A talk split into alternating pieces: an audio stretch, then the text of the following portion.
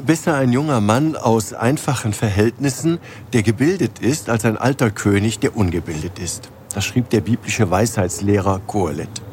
Die Bibel ist uns nicht nur heilig, sie ist für uns Christen auch ein unendlicher Schatz an Weisheit. Und es stimmt ja, Bildung ist und bleibt, damals wie heute, das A und O. Daran wird auch die künstliche Intelligenz wenig ändern, die schon heute unser Zusammenleben immer mehr verändert. Erst eine gute Ausbildung ist der Schlüssel zu einem glücklichen Leben. Weisheit und Erkenntnis, die waren immer schon die richtigen und wichtigen Lebenswegweiser.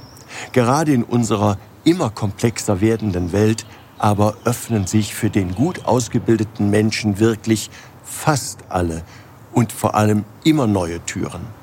Daher gab es in unserer Kirche immer schon gute Bildungsangebote, vom Sonntagsunterricht bis zur Klosterschule.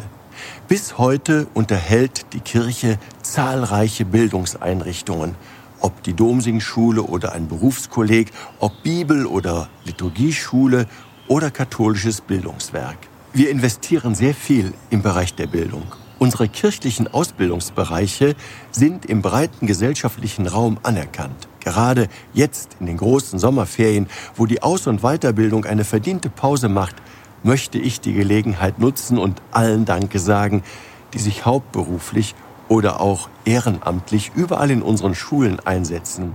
Ich danke von Herzen und bin mir ganz sicher, dass Ihr Einsatz für die gute Bildung niemals umsonst ist. Und das bilde ich mir ganz sicher nicht nur ein.